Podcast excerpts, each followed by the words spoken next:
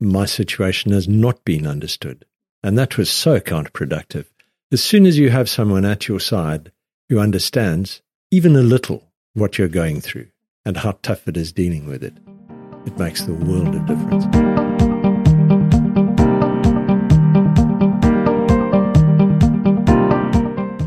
Hello, and thank you for joining us here at Therapy Unwound, the podcast that is here for all of us to take a deep dive into the wonderful world of therapeutics and scientific research. Thank you for following us on YouTube, Spotify, and the old Instagrams. It's been wonderful to get to know you on socials, and we cannot thank you enough for the amount of shares, downloads, and likes. If you haven't followed us already, please feel free. It would be great to know you too. And if you'd like to support the struggle here at the podcast, then please head over to Ko-Fi and sponsor a coffee or three for the team here. And we send our thanks in advance. My name is Jenny Walker. I'm your host for today, and we are joined by the wonderful Steve Shawnee, who has been an inspiration to me in my own holistic journey. And he is talking about the research project that he was involved in with Imperial College about psychedelics, psychedelia, and some wonderful magic mushrooms. So get a coffee, have a seat, and join us for the next half an hour.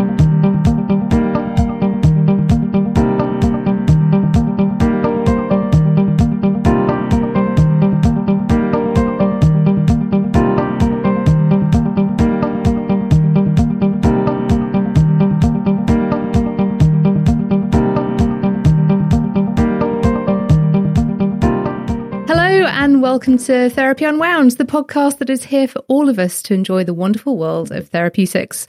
I'm your host, Jenny Walker, and I am here today and joined by Steve Shawnee. Hello, Hello, Jenny. how are you? I'm well, thank you. Good. And thank you for having me. oh, it's such a delight. Here in the booth, got Jeremy today, doing our thing. It's Tuesday, so it's podcast recording day. Love it. It's a very pro setup you've got.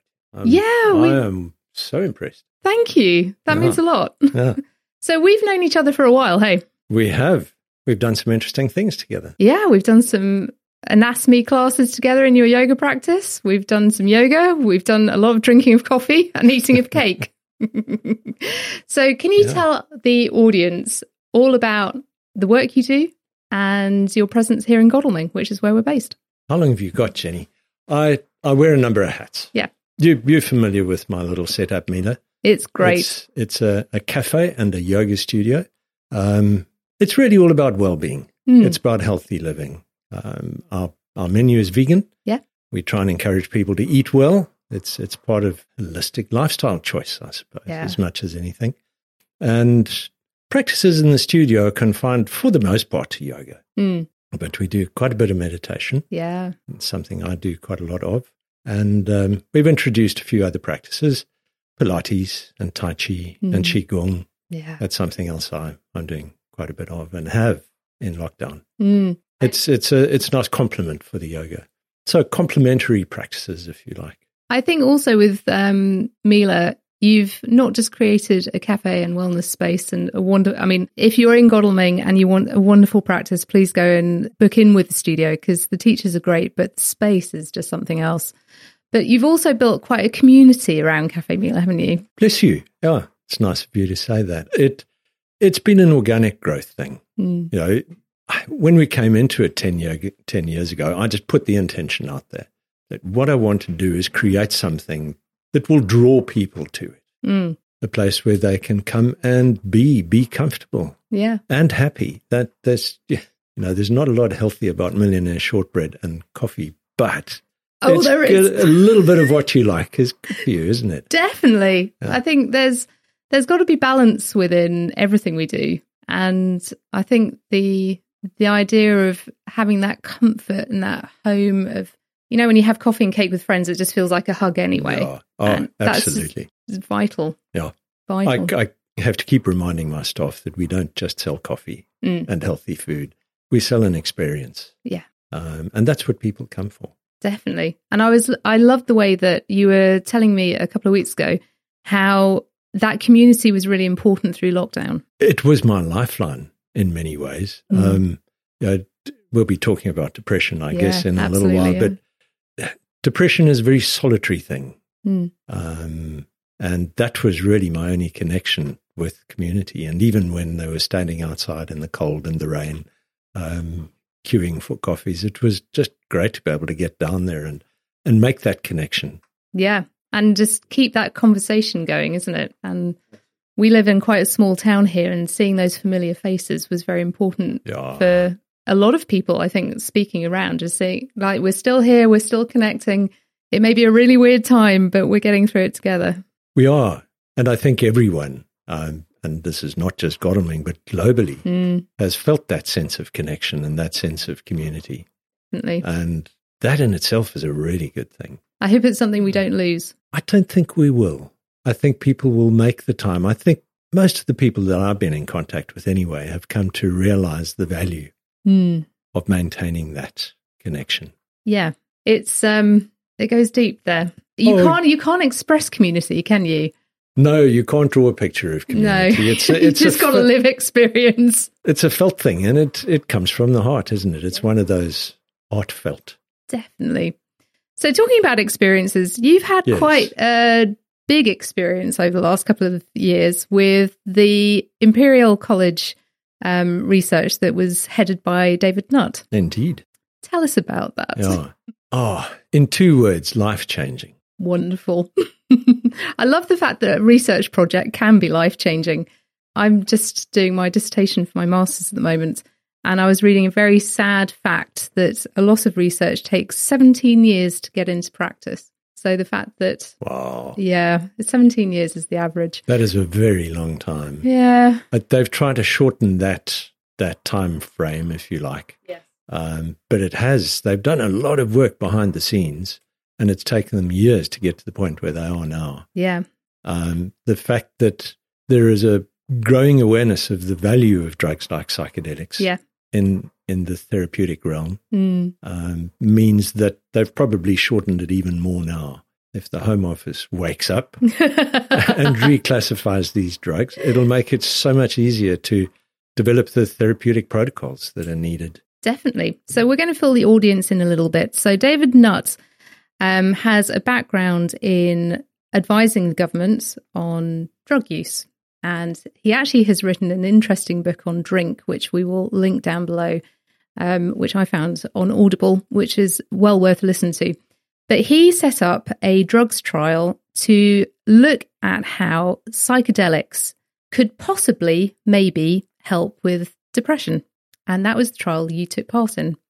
I have one big question for you. How did you get involved? I, Ah, I can give you the long version of the story that would start with where I was with my depression and all the Yeah, let's start practices there. that I've that I've tried. Yeah. But how I actually got on, we, we can dip into that in a sec if you like. But how I actually got onto it, I, I was driving home one day listening to Radio 4 and I heard Michael Pollan interviewed. Oh, he's so good. Hmm. And I went out and bought a copy of How to Change Your Mind. And Wonderful. the more I dipped into psychedelics, the more I realized that these drugs have a, an enormous potential for changing people's lives in the way that, that um, psilocybin changed mine. And I got to a point where he started talking about the trials in depth, and I thought, I'm going to stop here. If I'm accepted onto this trial, I want to go into it with open eyes and knowing as little as possible. Um, I don't want to preempt any outcome. Cut a long story short, um, I applied and reapplied uh, and applied okay, again right. because I just didn't hear back from them. Okay. And eventually, I was I was asked to go in and and have a chat and do some Mm. tests. And I got lucky. I was one of I think there were fewer than four percent of the applicants who were eventually accepted. There there were a really rigorous screening process. Um, the two selecting criteria, the two most important ones, were the fact that you had to have a history of treatment resistant depression, which means that you would have had to try everything under the sun. And that's part of my long story, if Yeah. you like. Um, and also have no history of drug use when it comes to psychedelics in particular. right. I mean, I'd smoked a bit of weed when I was younger. I think we all did. Yep. Generational thing in South Africa, as much as anything, a cultural thing. Yeah. Um, you know, it was as common as drinking beer, but there we are. Mm. Um, I hadn't, I had avoided hard drugs, if you like, Yeah. because I was scared of them. There is that fear about psychedelics, isn't there? Absolutely. I, I just didn't want to be in a position where I had no control. Mm. Um, and so I'd avoided drugs for that reason. But um, everything I read and everything I heard was pointing to this being something I really ought to try. Okay. Um, as much out of curiosity as a desire to contribute to the scientific knowledge. Yeah, that altruism is a big driver for people who go on to research projects, and it's fantastic. Without that, we would be still in the Stone Age. So thank you. Yeah. Thank you for doing it. yes. And thank you to everyone who was involved. Absolutely. And there were a lot of very different people involved, wasn't there? Oh, goodness me, yes. But altogether, a, a fantastic team. Yeah. They really were. I mean, David Nutt, you know. Mm. Yeah. Everyone from from the, the therapists through to ah, to the people who cooked my meals when Yeah. I was there. Uh, yeah. When you came to the project, were you in a state where your depression was quite low for the time, or where were you within your personal relationship with that condition? It, I suppose, in many ways, it had plateaued. Mm. Um, I knew it wasn't going to get any better. I suppose I was in a holding pattern. Okay. I'd learned how to live with it, how to cope with it. Yeah. But um, the life I was living was very grey. Okay. Um, people speak of the black dog very often when they Mm. refer to depression. For me, it was- Churchill's black dog. yeah, Yeah. yeah, For me, it was like a black fog Right. that just settled, and yeah, there wasn't a lot of joy in my life. When I was watching the um, BBC documentary, which they made of this drugs trial, um, Jane, your wife, was on there and she was saying that you didn't smile much. And that really hit home for me. Yeah. It's just like, oh, okay. Yeah. When you're when you're feeling blue, you can't smile Mm. or don't smile, which is sad. It is. It Yeah. is because there's so much out there to smile about. Yeah. There really is. And that that was one of the biggest lessons I learned Okay. from the experience was that whatever life brings along, whatever Mm. you have to cope with, um, it's worth it. It's very hard though when you have that veil across something that's happening and then Oh, yeah. and an emotional attachment to that experience. It must be quite um, hard to connect in with not just the experience that you're facing, but also the people that are part of that when you're right in the thick of it. Oh, it is hard. It is Mm. hard. And but the drug changed all that. And how long had you been um, living with depression? I was officially diagnosed with it oh, about 25 years ago. Okay. So quite a long time. Um, but who knows? I might well have been living with it for quite a bit longer Yeah. um, and just didn't present in the same sort of way as it did when I was grown up. All grown up. All grown up, yeah. And um, the reason I bring Jane's comment in um, about your smile was that when watching the documentary, your first um, experience of taking the drugs, the the mushrooms, was you laughed. Like there was a deep belly laugh in there. And and pretty much the, the whole of that first dosing session Mm. was like that. And we can go into a little more detail if you like, but as part of the trial, part of the protocols Yeah. they set up, there were two dosing sessions. yes. And we were given because it was a double blind setup, hmm we didn't know whether we were going to get a high dose or a placebo. Yep. And there were two groups. One group was given a high dose twice, Mhm. two weeks apart. And also the comparison was with escitalopram, Yeah. which is a gold standard in SSRIs or Yeah. um, antidepressants. And they were comparing the effectiveness, if you like, of psilocybin, which is a compound derived from magic mushroom. Yeah.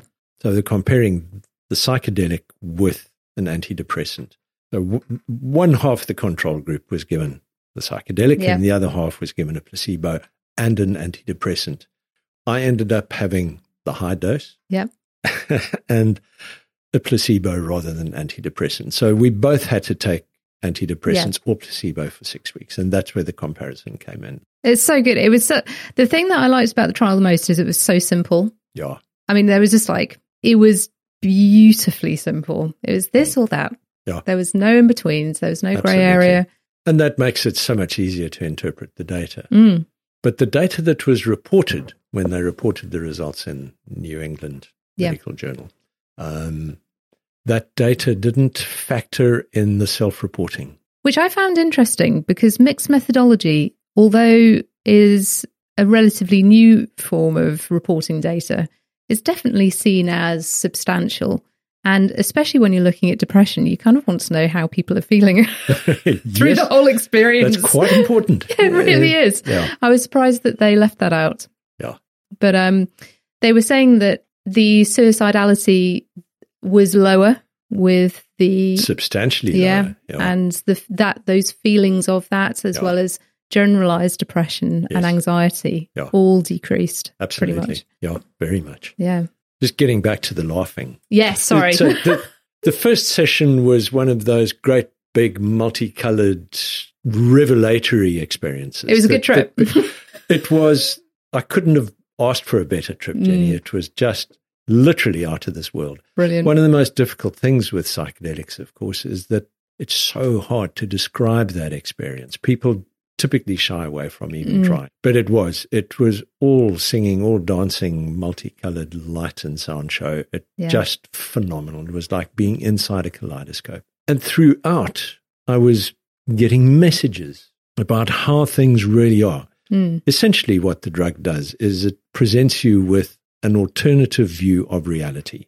When you're depressed, you think life is a pile of excrement and nothing can get you out of that. yeah What this drug does is it shows reality as it really is, yeah that life is really there for the taking Mm, and that every moment is worth living yeah and I was getting these wonderful messages coming through. And the reason I was laughing so much was that I was thinking, oh, God, yeah, I knew that all along. I that's just didn't wonderful believe it. um, and so the message really, really came through in, in the course of that session. Yeah. I found it interesting um, with the documentary, listening to people trying to describe what they experienced. And you've beautifully put it there. It's almost wordless. And it's like describing dreams. It's like, you know what happens, but actually to find any vocabulary that would make sense of it all is actually quite hard. It's just like, how did you formulate that to allow the researchers to get a grip on it?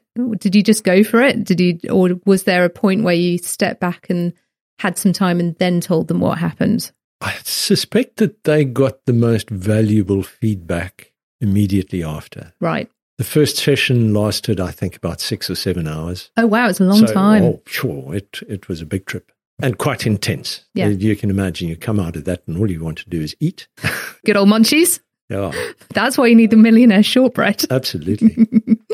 and yeah, it's hard not to want to describe the experience, Hmm. to share it. yeah. And so I did. And then there's a follow up the day after as well, Oh, okay. Good. where, where they encourage you um, to discuss the experience. And of course, that's essential for them from a therapeutic point of view. That it's part of the package. good because they you i mean just on the first experience it must have released so much that you needed to have professional help to even just kind of like comprehend what had just happened to you Oh, absolutely. i take it that they had a lot of therapy on offer for you during this whole process Yeah, and b- before and after. brilliant Um, Superb. so in the lead up to it, of course, it's it's very much a hand holding exercise, Good. and they they take you through it, and they present you with models of their own Mm, um, that they have used in the past. These are models that have been used for quite a long time, but the one that Ros Watts, Dr. Watts, who who was the um, the lead on this Yeah. trial, the clinical lead, um, she and and a couple of others in the team have developed a model where they encourage people, the volunteers like me, to think of an experience as diving deep into an unknown reality, if you like. Mm. Think of it as the ocean yeah and you dive deep into that and you find a pearl of knowledge and you bring it up and you nurture it and then that is your takeaway if you like wonderful um, and it seemed to work quite well fantastic the other thing they encourage you to do of course is to is to just be with whatever comes along because it's not all good no you and Um, Oh. I have been dis- uh, discussed this as Yeah. kind of like trash can diving at some points, yeah yeah getting to very really much. smelly juice at the bottom of a trash can that hasn't been Yeah. emptied for a while. yeah and having to deal with that. Yes. Some of it can be pretty dark and Yeah. take you into some really dark places. And that was how the second session was for me. Mm. Um, in both, we were given what they considered the, the highest safe dose of the drug.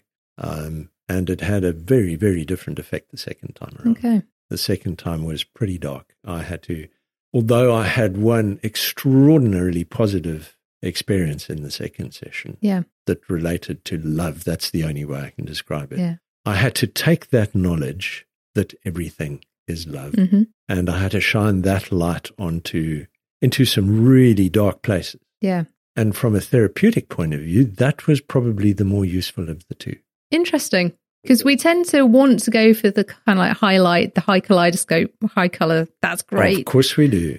Yeah. It's like the candy almost, isn't Yeah. it? The reality though is that we spend an awful lot of our lives either running away from or suppressing the bad stuff. Yeah. And what that does is it it it sends it down into those dark Mm. recesses of, of the psyche, the shadow as as Jung called it. Yeah. And unless you find a way of releasing that stuff, it's going to be with you Yeah. all your life. And that was the value of the second session for me. It um, it got me down into those places, and I was able to release. It was unbelievably cathartic. Great. I spent most of the first session laughing. as Yeah. you, you just They didn't show mentioned. any of the second No. session. and most of the session bawling my eyes out. Brilliant. You must have been shattered. Oh, yep. So tired. Oh, yes. Yeah. yeah, yeah. yeah. After both, Yes, but in very different ways. definitely. Yeah. So you've been a yogi now for 20 years. Yeah, about that. And how did you find your background in yoga to be helpful or not applicable? Or how was that for you? It, it was helpful in in several ways, Jenny. Mostly in that it gave me a framework to deal with the experience. Fantastic. And there were some things that I'd learned through yoga, um, breathing techniques as one. So pranayama was very useful in helping me come to the point where I could be relaxed Yep. in the session. Um, but in a broader context, um, a lot of what I'd learned about myself and how my body and mind work together, Mm. or in the case of depression, don't really work together. Yeah. And in, in a sort of yoga philosophical sense, Yeah. some of some insight, if you like, and particularly through meditation, into the big revelations Mm. that the drug offers. So, in meditation, for example, you get, if you're lucky, an insight into how things really work. Yeah. And I've been lucky enough in, in the past few years just to catch a glimpse of that alternative reality. It takes a lot of meditation together. It does. so I had a sense that I was a unique expression of a universal consciousness. Yeah. That's the best way I can think of describing it. And that's not just because some yogi had said it, it, it is because I had lived it in meditation. yeah. So I had that sense of my place in this greater consciousness. But my goodness, the drug took that and magnified it a million times Yeah. and showed me in in a way that I just cannot put words to that that is the reality that we are all a part of that Mm. greater consciousness. I think what was really interesting um, for me is to learn about how the drug enables the plasticity to the mind that allows the brain to kind of like uh, move in a new way almost. So it unlocks a lot of that. I, I was imagining it in my very, I'm not a neuroscientist whatsoever, but the way that they were describing it, it reminded me of kind of like a very um, stuck muscle that was suddenly Mm. unlocked and it could find its own flow again. And the brain could kind of like flow through that miasma of dark and kind of like Yeah. get that plasticity back. And I was just wondering how that felt on the inside, that kind of like new movement within your mind. It felt like every part of my brain was in communication with every other part. Brilliant. So everything was working simultaneously. And that's what opens up those extraordinary visions Yeah. and perceptions that you just had no idea that you had Mm. or were capable of. And that's where the magic comes in. Yeah. And one of the biggest issues with depression, of course, is the digging those dark grooves through negative rumination. Yes, it's that thought looping, isn't latch it? onto a thought and you loop it and Yeah. loop it, and it, it digs an ever deeper groove the Yeah. more you turn it around in your mind. And there are people out there who say, ah, there- you know, there's no such thing as depression, really. It's all in your mind. Yes, Yeah. it is in your There are mind. trenches in there, Oh They that I are can't get out of. Very deep trenches yeah. and there's no way out of them for Mm. people who suffer from depression might think externally that it's easy enough to lift yourself out of it. But once you're in it, there's no way out. And, and that's where the drugs come in, of Mm. course. And what the antidepressants, in my experience, do typically is they, they kind of plaster over the cracks, Yeah.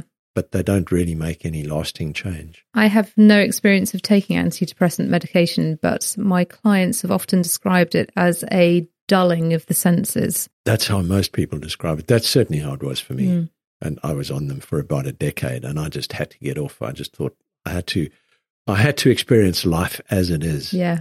Um, and a lot of it was bad, but you know, there are ups as well as downs. Yeah, I think Jordan Peterson was interesting in his book, 12 Rules of Life, where he says you have to go to ha- down to hell to experience heaven. You know, you have to ha- be able Mm. to experience those feelings and the level of different emotions and Yeah. kind of find your way through the dark and the and the and the light and try and find where the color bits are. it's part of the fabric of life. Yeah. And, and it's a natural consequence of being alive. totally. It's as simple as that. Yeah. You know, it can't all be good as much as we want it to be. Mm, There's bad in everything. yeah. Um, Alan Watts had a really nice word to describe that. He made up a word, goes with. Goes In- with. Goes with. So imagine a yin and yang Yeah. symbol, the yin yang. The yang goes with the yin. And Brilliant. there's a little bit of each in the other. yeah. And that word just describes it perfectly for me. So the goes with. The good Perfect. goes with the bad. You can't have one without the other. Totally. So, when did the trial finish? How many months ago for you? Officially, the trial ended, oh, golly, um, 18 months ago. And that's quite a long time It now. is quite a long time. So, how, Yeah. because in fact, that must have finished just before the pandemic. yeah. Wow. So it was, hang on, am I right? August. August was my first dosing session. 2019. Yeah. So yeah, I Yeah. guess it's going on 18 months. So, do you feel that it helped you cope with the 18 months that we've just all lived through? Oh, yeah. I think it's probably fair to say, Jenny, that I wouldn't have coped at all. Okay. I think when, when lockdown came, I, I suspect that the resilience that I felt at the time Yeah. had everything to do with that experience that I had. Brilliant. I, I thought I looked at our community essentially, and I thought we're all in this together. We're, we're all going to suffer through this in one way or another. Mm. Got to keep the doors open. Yeah. Got to do whatever we can to give people their their lattes and their cappuccinos and live stream yoga classes Yeah. and support the community as best we can. Yeah. I think it's totally underrated how much the ability to just go out and get a coffee. Yes, we had tw- two meters distance and all the rest of it, but just that, yes, that kind of routine, I want to say, Oh, was just vital. I've seen so much gratitude Mm-hmm. from people in the last two weeks. Yeah. being able to come and sit indoors at a table with a friend and just have a cup of coffee. And people are sitting much longer than they used to. Really. Oh, yeah. So if you're doing They're that, doing guys, a lot of catching up. yeah, if our audience are doing that, make sure you uh, order two coffees. Keep the coffees coming. Yeah. And I mean, I remember being self employed and just thinking, what on earth is going to happen? Oh, And I don't have a history of depression, but I got very blue for those Oh, first is it- eight, eight it- weeks. It was just crazy. Yeah. And just no ability to find any edges around what was happening. yeah. It's been a really tough time for so many people. And I can't It's- imagine having done that with an added layer of complexity. And I was just wondering if you could give any tips and tricks to the people who are supporting people with depression, how they can come alongside and help in a really good, practical way that isn't irritating. so when people are going through blue times, hard times again, and living through that constantly, how can we help? How can we step in and help? Understanding. Okay. Understanding, I think, is probably the most useful thing. Okay. Um, I've been in a situation where my situation has not been understood. Mm, And that was so counterproductive. As soon as you have someone at your side who understands even a little what you're going through okay. and how tough it is dealing with it, it makes the world of difference. It's like asking someone who's, who's poorly, How are you? Okay. It makes such a difference to them, even if they're feeling like crap. Just the fact that you've asked is enough to give them a lift. Brilliant. So I would say understand the person's position Okay. as much as anything and ask I was go- just about to say, is it? I mean, often when people are feeling blue, they can look a bit shut down and kind of like have the walls up. Is is it okay for people to come alongside and say, "How are you?" repeatedly? and is that kind of like something that you would advocate in in different ways? Is it not just saying "How are you," but also acting on that as well, and just coming into somebody's space and just being with them? Yeah, just being there for them in whatever way. Yeah, just It's holding really- space. Yeah, holding space, holding hands, Yeah, empathy and understanding excellent. um, are the two essential ingredients, if you like, Yeah. in, in helping people in a in a position like that. And of course, there's so much else you can do. yeah, And these are things that everyone knows about. You know, eat well, yeah, get enough exercise, get out into the fresh air as Mm. much as you can, be out in nature. You've heard this mantra in the course of lockdown. yeah. That advice is freely given and is on a loop at the moment. This is what the mental health experts are all saying. But hard when you're in the trenches, hey? It's really hard. So very often, those people who are in there Mm, need someone just to take their hand and, and ease them out of it, ease Yeah. them, lift them out of the trench, if you like. yeah. So if you are out there and close to anyone who is suffering, Mm.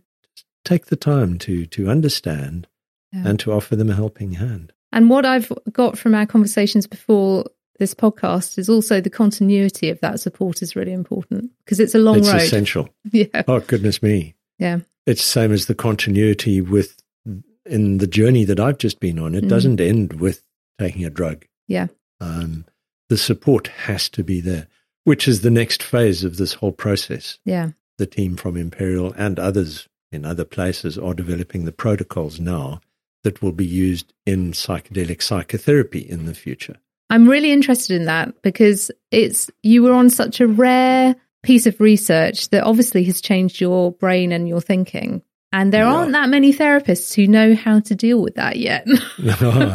so apart from the drug trial, it's good to know that they're also doing the clinical therapeutic trial alongside that. Yeah. There, there are quite a few outfits. Well, I say quite a few. There are a few outfits in the States, and one, I suppose I can mention a Yeah. name, an outfit called Synthesis, Yeah. who run psychedelic retreats. Mm, Um, and Roz, who was the clinical lead on our Yeah. trial, is is the clinical director. She was so lovely. Oh, I loved her she was. houseboat apart from anything else. Oh, goodness me, yes. Just so so lovely. Yeah, isn't she? She had such a grounded approach to the whole so thing as well. grounded. What a lovely lady. And really, she was not only accepting of the psychedelics, but also of the traditional antidepressants. And she, I just love the fact she said, "I'm just so glad that they're there for people to use, Sure. and they're just a lifesaver for so many people out there." Oh, Don't don't knock them. Oh no, not at all. I never Um, come they off them. Are, they are a lifesaver Yeah, for a lot of people. There's no- definitely. There's no, question. But yeah, these therapies are a long way off, Jenny. Yeah. They- you know, Robin Carhart Harris, who who was he was who great. does- he is. So, so I'm just going to say, I'm ne- I've never seen anybody get so nerdy about statistics. the joy on his face was just wonderful to see. but those were the stats they were hoping for. yeah, And he was he was a happy man, and so was um, David Nutt. yeah, definitely. Yes, Synthesis are, are doing some really interesting work in offering training to therapists, and there, and there are others out there who are doing the same thing. They are lining themselves up for what must come, Good. and what will come is the use of these drugs as part of a therapeutic program, Mm. Yeah. and that's essential. Yes, I think Is that is. that backup? It's it's not much good taking a drug unless you can, unless there is a way of integrating that experience Yeah. into your everyday life. I mean, we spoke about this about a month ago, didn't we? And I came away from that chat over coffee. It was the first time we'd been able to have a business meeting for over a year. It was For a fantastic. long time. Yeah. It was just good to chew the fat. It was great. Um, But I came away with real kind of like encouragement that this wasn't to say that it will cure depression. It wasn't a state that it will stop you feeling bad. It was just a really interesting look at how integrative therapies help together to make life better. Yeah. And that's the thing that got me. So it is the holistic in I know holistic is often an overused word, but it's not just the new medication that they're researching.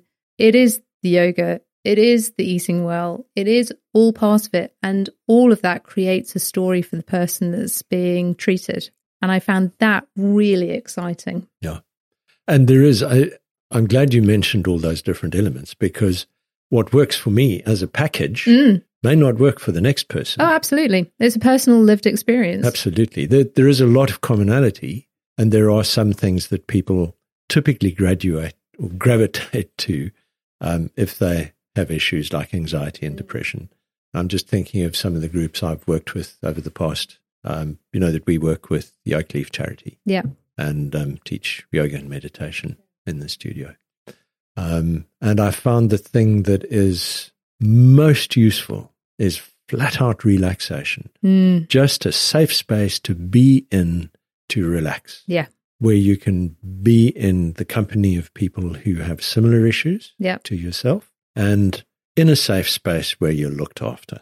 I think the modalities that I found most useful are things like yin yoga and restorative yoga because there, there are no real physical demands made on you. So the nerd in me is very happy that you said this because um, with yin and restorative yoga, your fascia is allowed to fully stretch and and work. And when you have fascial restrictions, when you're depressed, it becomes very brittle. So as a fascia worker and a body worker, I find that people who have had anxiety, stress, depression triad, their fascia is so tight that they can't let go, which causes more th- thought looping. And I don't think that psychosomatic experience can be kind of like um, cut apart. I don't think you can dissect that. No. And the yin yoga I found for my clients with depression has really helped physically, given them a safe space, some time out from the thought looping for a bit.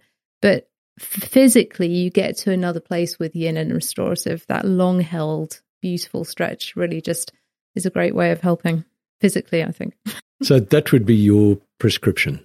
I have um, often advised it within Yeah. uh, Cornerstone Therapies weekly. Just like if Oh, you've right. got, a, if you're feeling blue, if you're feeling down, if you're feeling like you're getting rigid within your body with those thought loops, then yeah, restorative yin. It's fabulous. Yeah, And if it helps, put on the right music. You know, yeah. So It- make yourself a bolster at home. You don't need to go to a studio and join a class. You know, there are so many useful things you can do for yourself. So I I have a client who, in fact, many clients. I don't. I don't think I've got one client who I haven't given this to.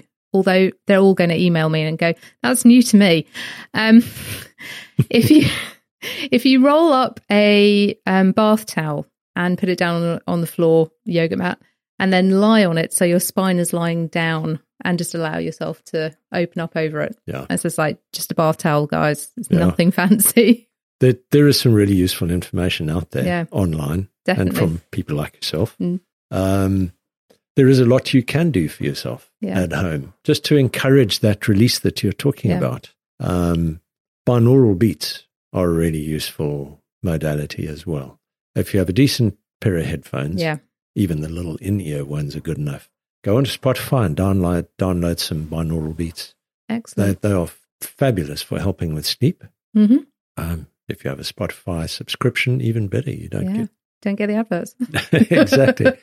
You so don't want the this, interruption. this leads me to the question I was I was hesitant to ask um, over breakfast this morning, but um, as a last question, I would really like to kind of like go for it. Bring it on. What was the music you were listening to whilst you were experiencing your experiences? I'm happy to send you a copy of the playlist. Really? Yeah, it was extraordinary. I, one of the things it was curated by um, oh, Johnny the psychiatrist, um, who was one of the two uh, who guided me on my Yeah. journey. Johnny Martel, who's a lovely guy. He, he, I think he curated most of it himself. But what they did was that they got all the participants Yeah. to bring a song or two of their own that they over time added to the playlist. Oh wow. And you would have heard in the documentary one of the chaps, I forget his name, but the, the photographer. yeah, Matt. Matt, thank you. Um, Matt, uh, Matt said, who, whoever Yes. put this together is a fucking genius. Yeah, and, And- he was. The, and that's when I I thought thought- I want to know who Yeah. did that. Oh, I'm happy to share it. Brilliant. uh, With you, and you can put it out there if you like. That'd be great. a lot of the stuff I knew. Um, there's there's some that is classical. There's some really interesting yoga influenced music in there. Okay. So quite a few chants. Brilliant. Um, yeah, it it it was just beautifully done, and it really does add to the experience. That's what I was thinking because you all wore the headphones. Yeah. And I was thinking, Music is obviously a key thing here. It was very, very carefully done. Yeah. They were very carefully chosen tracks. I have to say, if it had been whale music for me, I would have just preferred not to have had anything. So I'm glad it was a good one. No, there was nothing in there like that. Yeah. well, it's been lovely to speak to you, Steve. Thank you so much for your time today. No, thank you for asking me. Oh, it's fantastic. And I hope to get you on again soon for another one. I'm great. happy to chew the fat. Oh, yeah. Excellent. Yeah. That's so good. Well, thank you guys for listening and thank you for subscribing, downloading, sharing, doing all the stuff you're doing. It's fantastic. It's a real privilege to offer these podcasts to you at 7 a.m. each Friday. We just love the fact that you're getting so much out of it. If you want to contact us, our links are down below and we will also link Steve's article, which he wrote for The Independent and um, that goes alongside the drugs trial and also the work of David Nutt and have it all below. And we'll see you next Friday for another episode of Therapy Unwound. Thank you.